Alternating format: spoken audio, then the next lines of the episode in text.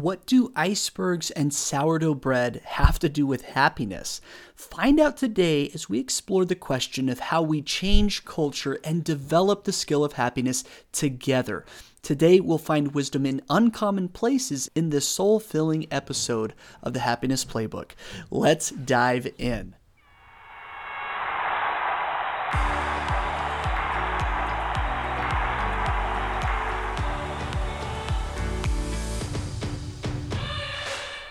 Welcome to the Happiness Playbook, a podcast where we explore the why and how of happiness.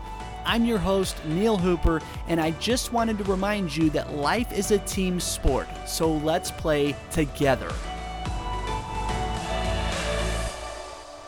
And now for a quick highlight reel to brighten your day. In Michigan, there are three sisters who are actually triplets who are all pregnant and now scheduled to each have a baby within four months of each other. Gina, Nina, and Victoria, who are born four minutes apart, are now all going to deliver a trio of babies over the next four months. I just thought that was delightful and a fun story to share with you, so hopefully that brightens your day. What is culture? A formal definition can be found on the official website for the Center for Advanced Research on Language Acquisition, which is the shared patterns of behaviors and interactions, cognitive constructs, and effective understanding that are learned through a process of socializ- socialization a very secular definition, but culture can also be viewed as the invisible hand that motivates a group or organization's collective thinking, action, and outcomes. Culture is very powerful, and we've all experienced healthy and productive cultures and also unhealthy and toxic ones so much of the metaphorical current we experience in a group of people or organization is due to the culture we find ourselves in. Another way to think about it is through the lens of icebergs. Icebergs are famously disproportionate in terms of visibility. You can see the top 10% of the iceberg, but 90% of its mass is below the surface. Culture is similar. You can observe about 10% of it, but to comprehend the rest, you have to go deeper. This is known as the iceberg model of culture. It was developed by anthropologist Edward T. Hall, who, in the 1970s, defined many of our fundamental ideas about culture today. Hall's model has provided a great way for us to capture the complexity of human cultures. What you perceive as culture actually runs much deeper. And with this analogy in mind, we can begin to understand why it's so hard to shape and change culture. So, I want to keep exploring the power of culture here with the process of making sourdough bread. Now, I know that sounds strange, but just stick with me. If you've ever had the opportunity to go to San Francisco, California, where it seems like every restaurant serves sourdough bread, or to many other parts of the world where it is a staple, then you have experienced the distinctive tangy taste of sourdough bread. The taste is what makes sourdough bread unique, but have you ever wondered where that taste comes from and what makes sourdough bread unique? I was curious, and so I did a little research and found some really cool principles that I want to talk to you about. So, you actually make sourdough bread from the same basic ingredients that you use for any other bread. The two most important ingredients are flour and yeast. But the big difference between sourdough bread and the normal bread you buy or bake is the source of the yeast. Most bakers today use cultivated yeast that comes in a package. Packaged yeast has been dried, preserved, and formed into a powder. You add flour, water, sugar, and salt to the yeast to make a loaf of bread. Pretty simple. The water reactivates the yeast, which is actually fungi, and then it helps the bread rise. So we're pretty familiar with that process. But sourdough bread, on the other hand, deals with yeast in a completely different way. Sourdough yeast fungi are actually kept alive constantly in a liquid medium, which is actually referred to as culture. So, this is where the fun analogy really starts to take shape. This culture is crucial and it actually takes very intentional effort to keep the sourdough culture alive. You can obviously get a culture that's already been started from somebody else, and then you can actually share the culture and keep it going, and it can spread and share. And there's actually some very famous sourdough cultures that are still being spread that are hundreds of years old. So it's really crazy when you do the research and, and learn more about it. But there's actually two options. And this is the crazy part. You can either get a culture from somebody else, or you can actually capture wild yeast that is just floating in the air and create a culture from scratch. Isn't that crazy? I've never done this deep of research on sourdough bread, so this is very interesting to me. It's this starter, though, this culture that gives sourdough bread its distinctive taste. The cool thing about sourdough is that this process dates back hundreds of years. Obviously, before there was packaged yeast, bakers used sourdough starter cultures to keep a supply of yeast alive and handy to make bread they actually kept a pot of live culture in a flour water medium and then fed it daily or weekly so that the yeast remained alive and active. So, this is kind of fun. If you ever want to make sourdough yourself, you actually got to mix flour and water together and then you lay a cloth over the top and let it sit.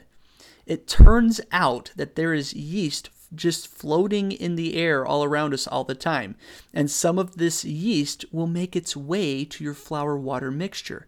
It will then start growing and dividing, but you have to keep feeding it, which for some reason makes me a little uncomfy the idea of feeding your food.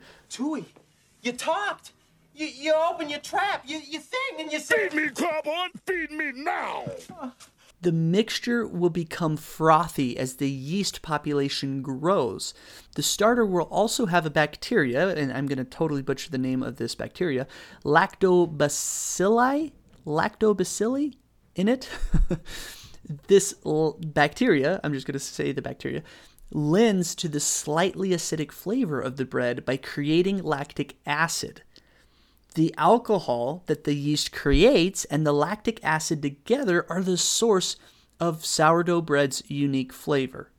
As the culture ferments and develops, listen with your metaphorical ears here, it develops that strong aroma and unique flavor.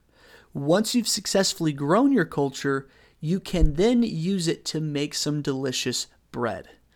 Okay, so thank you for bearing with me on that process. I found it very fascinating, uh, the whole process of creating this culture and that the yeast can be, you know, kind of snatched out of the air to create your own culture. It's crazy. But let's think about this for a minute and how we can apply these lessons from sourdough culture to social culture and how to improve, create, and sustain it.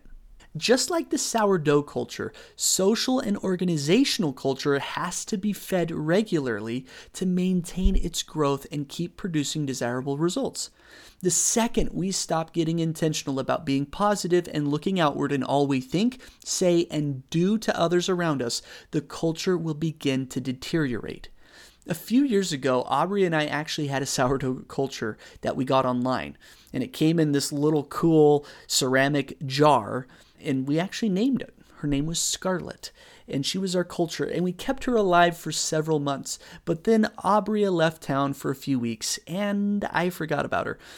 and without the care and intentionality and feeding Scarlet, she died.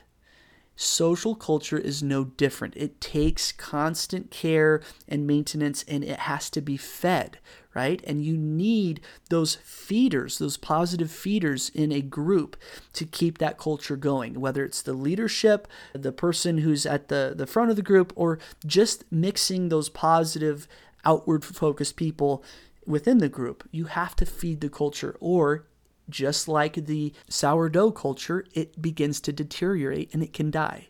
Another principle here that is very interesting is that cleanliness is essential you have to be careful of what is introduced into the dough during the sourdough bread making process.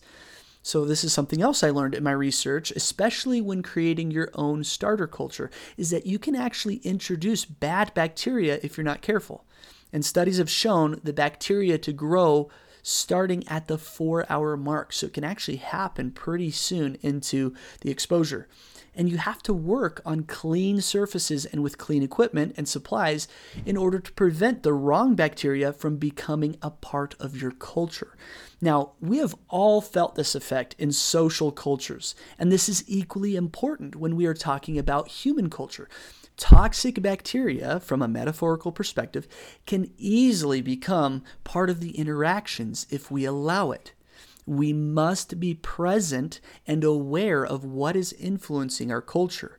And when we take note of that, we have to be intentional about not allowing that toxic culture to creep in. And this is actually one of the most important ways we can look outward, especially if you are overseeing a group of people. In any social setting, you can do this by positively contributing to and preserving healthy and positive cultures. And this idea is beautifully captured with a simple question that we have mentioned on the show, and that is asking, What is needed? If you can keep this question in your mind and heart, what is needed, and then courageously act on the thoughts that follow, you can become an unstoppable force for good. Being an example of looking outward, a friendly reminder, or even feedback to others from time to time can go a long way in helping shape culture and prevent toxic culture from creeping in. I got to share a story here that when I was facilitating a play theory workshop many years ago, I had a co facilitator who was helping me with the workshop. And after the workshop was over, I looked over to him and I said, Hey, how did that go? And I could tell that they were visibly upset with me. And he gave me some tough feedback and told me that I was bulldozing him the, the whole time and not letting him lead his section and interjecting. And I realized that I had unintentionally allowed some toxicity into the culture of the group that I was leading, and I didn't even realize it. When done in love, feedback can be a very powerful change agent. And I am so grateful for that moment where my co facilitator was able to take me aside and give me that feedback and shape the culture in a positive way. And I think that is a very powerful way, when done tactfully and with love, that we can shape culture. The whole point of having a great sourdough culture is so that you can produce delicious sourdough bread. And the same goes for us in any social or organizational culture. If we don't have the right culture, if we are not making sure it's the right culture and there's no toxic bacteria. We are preserving that culture and creating inclusivity and making sure that we are intentional with it. We can produce amazing results. The power of culture is real. For this week's pro tip, I want you to ask the question what is needed? This can be for a social group, this can be for work uh, culture, this can be just in the walls of your home. Whether you have roommates or children or a spouse, I want you to ask this question what is needed? And then courageously act on the thoughts that follow in order to improve the culture of your home, group, work environment, etc. If you can keep this question in your mind, you will be able to positively shape the culture around you. This is not an easy feat, but it is so powerful and important. And remember, when we are seeing culture, we are seeing the tip of that iceberg, and the 90% of that deeply rooted culture is below the surface. And as we shape that culture, it will have monumental iceberg like results in our daily professional and personal lives. Whether you're starting a culture from scratch or you're inheriting a culture from another group or organization, it's so important that we are intentional about our culture that we're forming and that we're making sure we are keeping out the toxic bacteria and always accepting and building upon the good and letting go of the bad and the toxic. Remember to look outward this week and ask yourself the question what is needed? This is a great leadership quality to have and one of the best ways to build relationships and to create positive culture. As always, remember that happiness is a skill and life is a team sport. Catch you next week.